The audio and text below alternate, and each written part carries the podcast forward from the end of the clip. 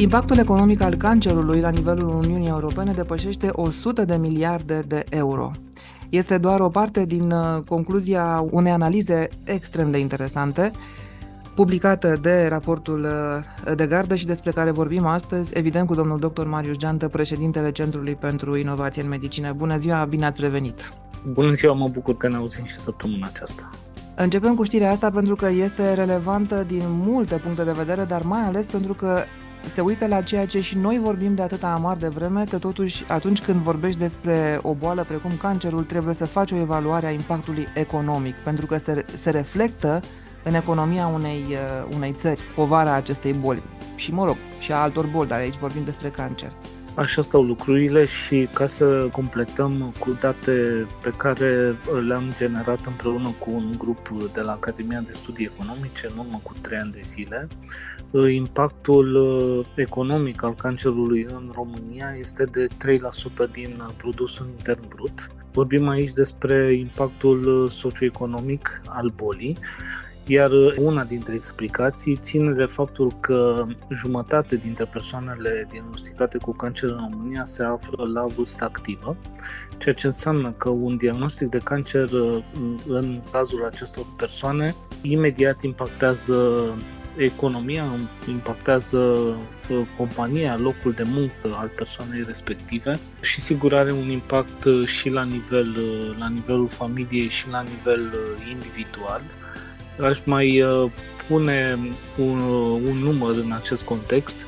și anume că în situația unui diagnostic de cancer, având în vedere costurile din buzunar pe care uh, un român trebuie să le suporte, deși teoretic toate costurile ar trebui să fie acoperite de sistemul de asigurări publice de sănătate. Deci acest cost este de aproximativ 10.000 de lei, și problema este că 90% dintre uh, români nu au uh, depozite bancare, de exemplu, cu o valoare mai mare de 10.000 de lei, ceea ce înseamnă că un diagnostic de cancer practic îi expune riscului de faliment personal. Acestea sunt, uh, sunt cifrele și într-adevăr e foarte important să înțelegem și din perspectivă socială și economică, pe lângă perspectiva evident medicală, uh, să înțelegem că lucrurile nu mai pot să meargă în acest fel. Și am mai spus-o de câteva ori, e foarte important uh, să constatăm că în ultimii 10-15 ani în materie de diagnostic și de tratament lucrurile s-au îmbunătățit și putem să vorbim de supraviețuire pe termen lung în marea majoritatea cazurilor de cancer la sân. Putem să vorbim despre îmbunătățirea supraviețuirii în cazul melanomului avansat, de asemenea cancerului pulmonar avansat, pe fondul apariției uh, terapiilor țintite și al imunoterapiilor și, sigur, pe fondul dezvoltării capacității de diagnostic, inclusiv diagnostic genomic, dar trebuie cu toții să fim conștienți că nu ne mai putem permite să așteptăm ca să apară simptomele bolii sau să așteptăm și mai rău ca uh, aceste simptome să, să fie exacerbate, să fie prezent o lungă perioadă de timp și implicit uh, diagnosticul să surprindă boala într-o formă avansată. Uh, și ar trebui să ne îndreptăm atenția către prevenții despre care am vorbit săptămâna trecută și depistare precoce pentru că, și aici un lucru foarte bine știu de multă vreme, depistarea în faze precoce ale bolii poate să însemne de foarte, foarte multe ori vindecarea bolii. Uh, am făcut această introducere pentru a înțelege din multe puncte de vedere uh, de ce este important să ne uităm mai mult și să investim mai mult timp și mai multă energie în creșterea capacității de depistare precoce, de screening uh, pentru cancer și din acest punct de vedere această inițiativă care este prevăzută în uh, Planul European de luptă împotriva cancerului și anume actualizarea recomandărilor de screening pentru cancer reprezintă, cred, un pas uh, important. Să spunem că recomandările nu mai fusese actualizate de peste 20 de ani, între timp s-au Uh, adăugat și alte uh, informații științifice și cert este că aceste recomandări se referă acum la screeningul și depistarea precoce pentru mai multe tipuri de cancer decât uh, cele trei despre care aveam dovezi până acum, și anume cancerul la sân, cancerul colorectal și cancerul de coluterin. Recomandările Consiliului includ și testarea pentru cancerul pulmonar, pentru cancerul de prostată și cancerul gastric. Și ce este foarte important este că uh, vorbim despre recomandări din ce în ce mai, uh, mai personalizate. Spun asta pentru că probabil vom avea nevoie în uh, următorii 5 ani de noi și noi actualizări pe măsură ce vom avea mai multe informații, în special din uh, zona medicinii genomice care ne vor arăta cum să uh, facem ca screening-ul și depistarea precoce să fie mult mai personalizate pentru aceste tip, șase tipuri de cancer, dar și pentru ce alte tipuri de cancer am putea să inițiem programe de, uh, de screening. Ca o concluzie așadar, articolul, sigur că da în detaliu este pe raportul de gardă, cancerul nu are doar uh, impact medical, ci are și impact social și economic. Pentru că un om activ care are cancer înseamnă nu doar că trebuie să urmeze un tratament care unor poate să fie extrem de și dureros uh, și costisitor, dar iată, este scos din câmpul muncii, prin urmare, pentru stat, uh, acest om nu mai poate produce nimic și, din potrivă, statul trebuie să investească în sănătatea lui. Mi se pare că Așa cum am mai spus, poate să sune cinic, dar abordarea aceasta economică a bolii, a cancerului în cazul de față, ar trebui să fie o prioritate la nivel național, la nivel decizional. Da, acum, din punctul nostru de vedere, în România ar trebui să producă efecte planul național de luptă împotriva cancerului, care include toate aceste uh, recomandări ale Consiliului despre care am, am discutat și în contextul în care uh, sunt în derulare programe regionale de screening pentru cancerul uh, de sân colorectal și cancer de coluterin. Uh, acum, sigur, uh,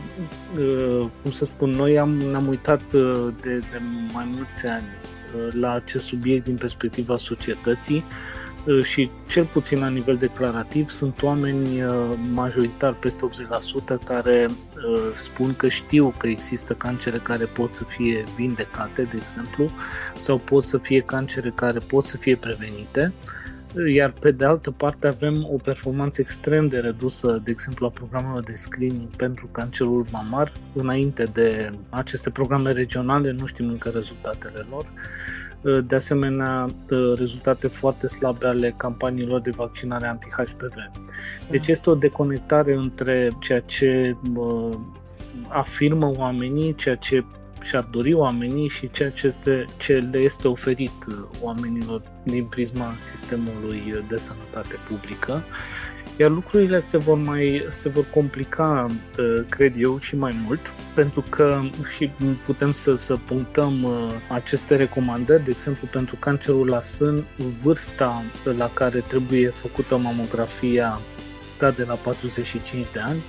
se introduce în discuție, evident, și uh, RMN-ul pentru persoanele la care țesutul glandei mai, mai mare este dens și atunci celelalte investigații nu pot să aducă informația necesară. De asemenea, în cazul cancerului de col uterin, vârsta este pentru screening este considerată 30-65 de ani la fiecare 5 ani. Pentru cancerul colorectal, și aici pare din ce informații avem că lucrurile stau mai bine în România din punct de vedere al aderenței populației Testarea se face cu testul FIT, care încearcă să descopere sângerările oculte în, în scaun. Este un test care se face foarte ușor, probabil și de aceea aderența este mai, mai mare, dar la persoane care au vârsta peste 50 de ani. Unde lucrurile sunt, sunt complicate, cred că ne putem uita la cancerul pulmonar, deci este o întreagă discuție și screening-ul este recomandat fumătorilor, uh,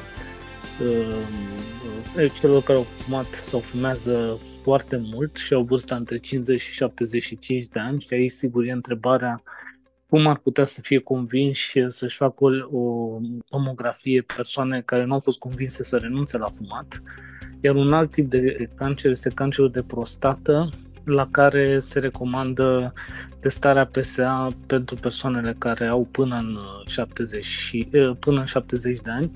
Aici este, este o discuție în continuare și uh, vom discuta și astăzi că lucrurile sunt încă în dinamică din punct de vedere uh, științific. Deci, atât pentru fiecare tip uh, de cancer, în cazul cancerului gastric, sigur, testarea pentru Helicobacter pylori uh, este o bacterie asociată cu marea majoritate a tipurilor, a tipurilor de cancer gastric, dar dacă ne uităm la aceste tipuri de cancer și la ce presupun din punct de vedere al screening-ului pentru populație, vom vedea că reprezintă o mare provocare pentru că e o diversitate de teste care trebuie făcute, este o diversitate din punct de vedere al populației țintă, din punct de vedere al, al vârstelor și atunci realmente e nevoie de o capacitate crescută la nivelul sistemelor de sănătate publică pentru a implementa aceste programe de screening. Raportul de gardă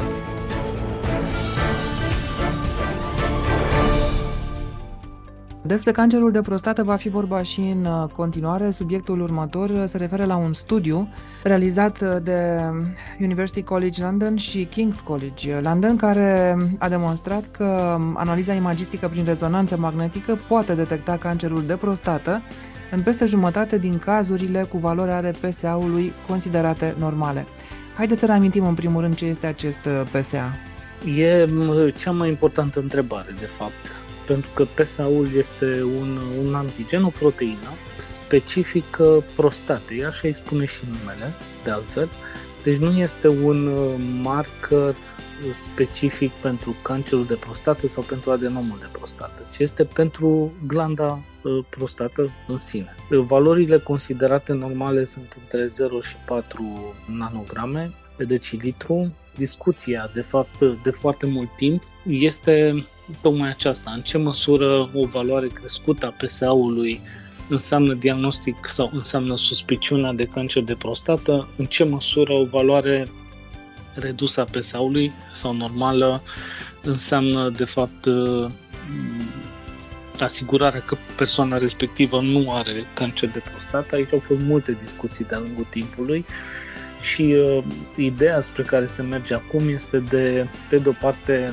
de a te uita la valorile PSA în dinamică, adică nu doar o singură măsurătoare, acum sigur că dacă uh, la o determinare valoarea PSA are valoare este, eu știu, de 50, 60, 100, aici intrăm în, uh, probabil într-o zonă de certitudine pentru un cancer de prostată, dar altfel trebuie aceste valori urmărite în dinamică și pe de altă parte trebuie uh, realizată o combinație între testarea pentru PSA și alte modalități, cum ar fi cele imagistice despre care vorbește acest studiu. Aceste mijloace imagistice la persoane cu PSA considerat normal au pus în evidență cancerul de prostată, numai că, și aici este o întrebare, cum anume o astfel de informație poate fi translatată în, într-un program de screening, din moment ce PSA-ul este normal,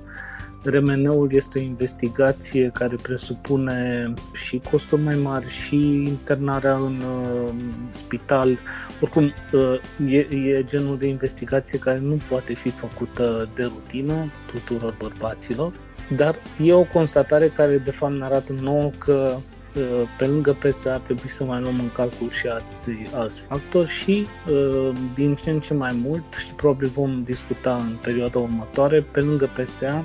se mai uh, conturează și alți, alți biomarceri care pot să fie relevanți pentru a, a identifica grupurile de, de bărbați cu risc înalt de a face cancer de prostată. Probabil că este cancerul de prostată una dintre bolile care vor fi transformate printr-o mult mai bună înțelegere a substratului biologic în anii care urmează. Raportul de gardă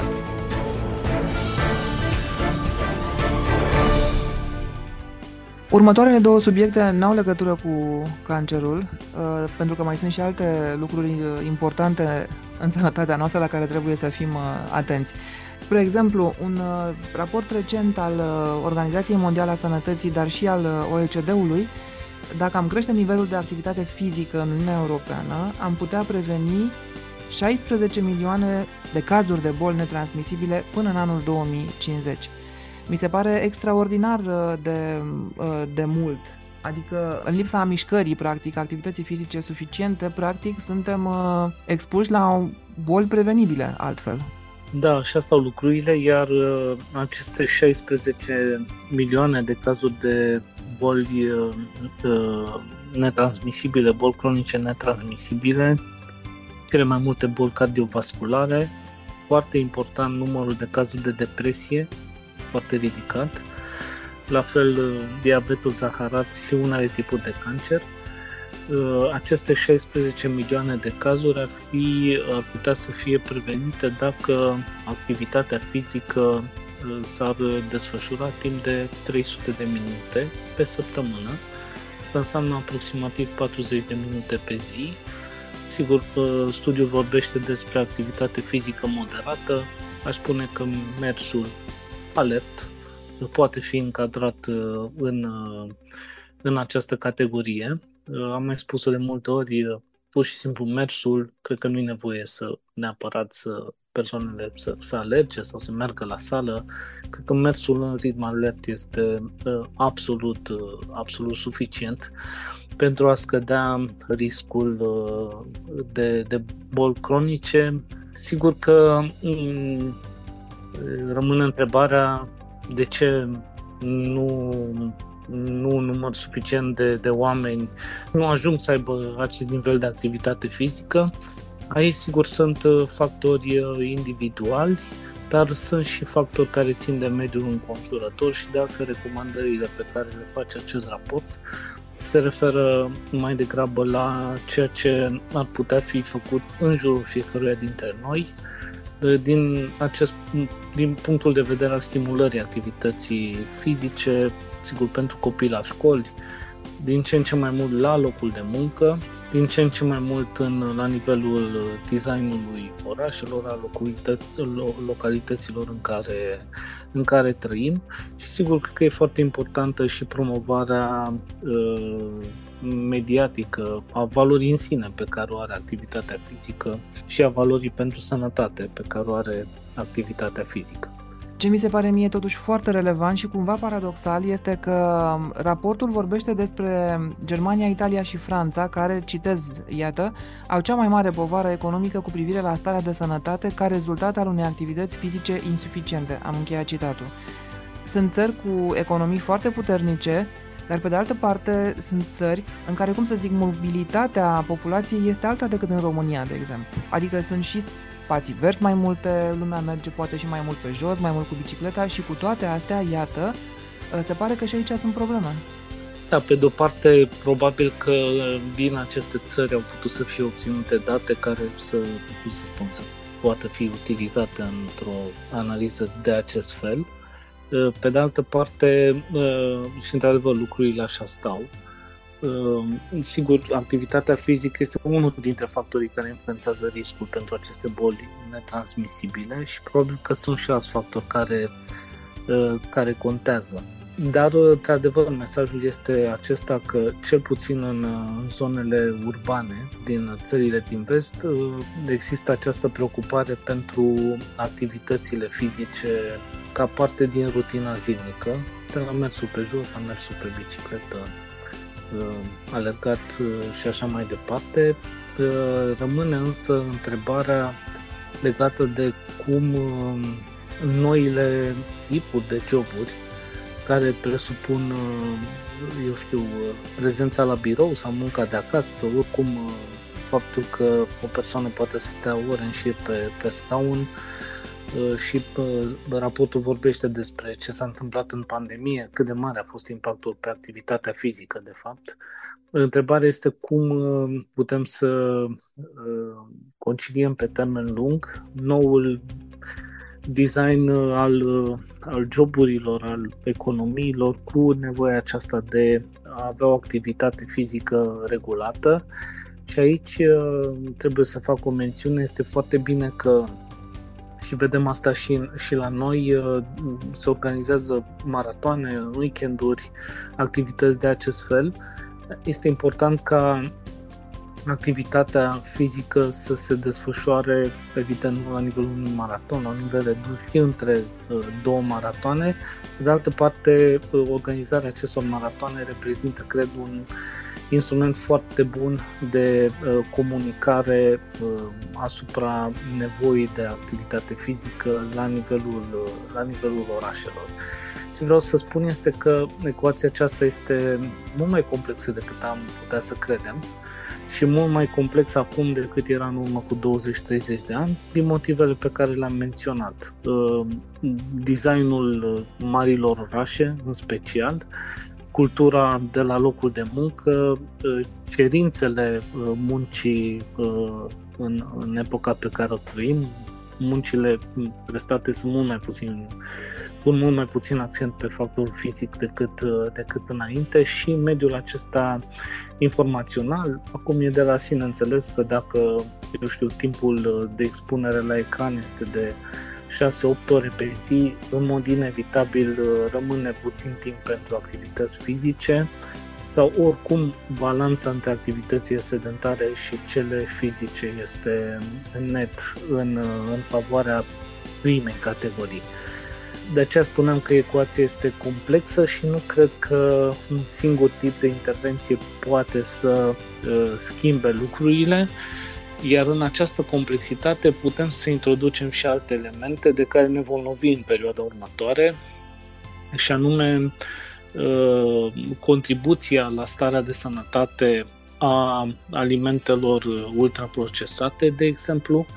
Uh, de asemenea, uh, posibilă utilizarea unor uh, medicamente care produc scădere în greutate și am văzut deja niște mesaje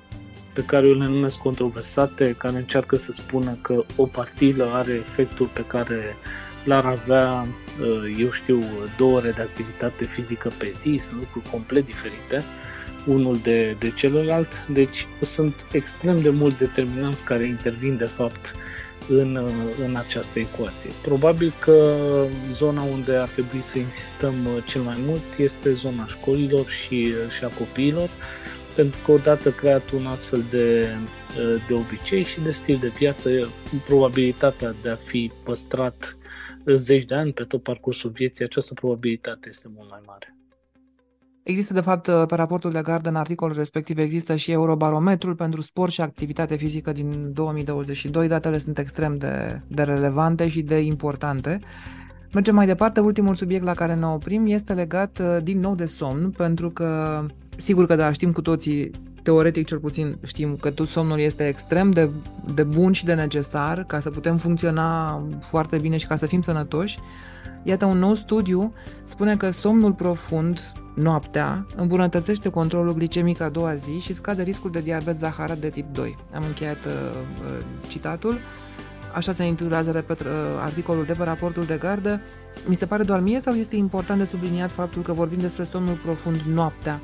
Mai ales că în epoca asta în care trăim, foarte mulți dintre noi poate că au televizoare în dormitor, poate că stau târziu cu ochii în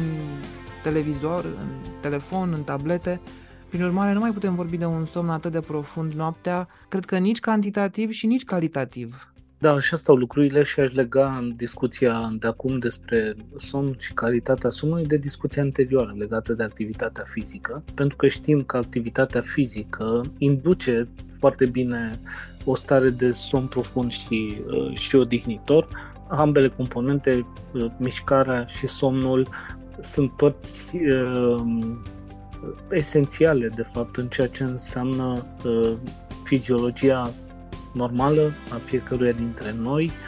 uh, și de aceea uh, dereglările care uh, pot să apară pe aceste axe, de fapt, înseamnă un impact uh, asupra stării de sănătate. Sigur, poți să fii tentat să spui, uh, da, știm de atâta timp că trebuie să dormim, uh, ce mai e nou aici, oamenii ar trebui să facă asta. Uh, fără să, să le mai spunem noi de atâtea ori, valabil și pentru activitatea fizică. Numai că, din motivele pe care le-am explicat anterior, această complexitate, de fapt, a mediului fizic uh, și, uh, și social și uh, psihologic și informațional în care trăim, lucrurile nu mai apar tot timpul ca fiind atât de clare sau atât de delimitate Și atunci, uh, poate pentru unii oameni este foarte complicat să neapărat să asocieze tulburările somnului cu alte probleme pe care le au, probleme de sănătate, după cum uh, devine complicat să înțeleagă cum anume pot să uh, regleze somnul și să obțină un somn de, de calitate. Și acum discutând îmi dau seama cât de important devine, mai ales în această lume dominată din ce în ce mai mult de ecrane și de medii digitale, cât de important devine practic să uh, avem campanii de comunicare pentru oameni prin care să învățăm când să se oprească din a face diverse activități pe tabletă, pe laptop sau pe telefon, cu cât timp înainte de, de somn și cum anume ar trebui să își pregătească somnul pentru a se asigura că acesta este de, de calitate și vorbim aici de somnul Uh, profund, pentru că acesta este de fapt asociat în cea mai mare măsură cu ținerea un stării de odihnă și, și de relaxare uh, și cu uh, reîncărcare energetică pentru ziua care urmează și da, vorbim despre somnul în timpul nopții. Aici este o altă componentă importantă pentru că sunt categorii de oameni mai puțin acum decât în urmă cu 20-30 de ani, când lucrul în trei schimburi era o realitate, dar acum sunt uh, alte categorii de oameni care uh, obișnuiesc să, eu știu, să adormă târziu sau chiar, chiar foarte târziu și care poate nici nu-și dau seama uh, cât de uh, riscant este acest comportament. Aș mai spune un lucru și anume că, din păcate, suntem în punctul în care uh, începem să revalorizăm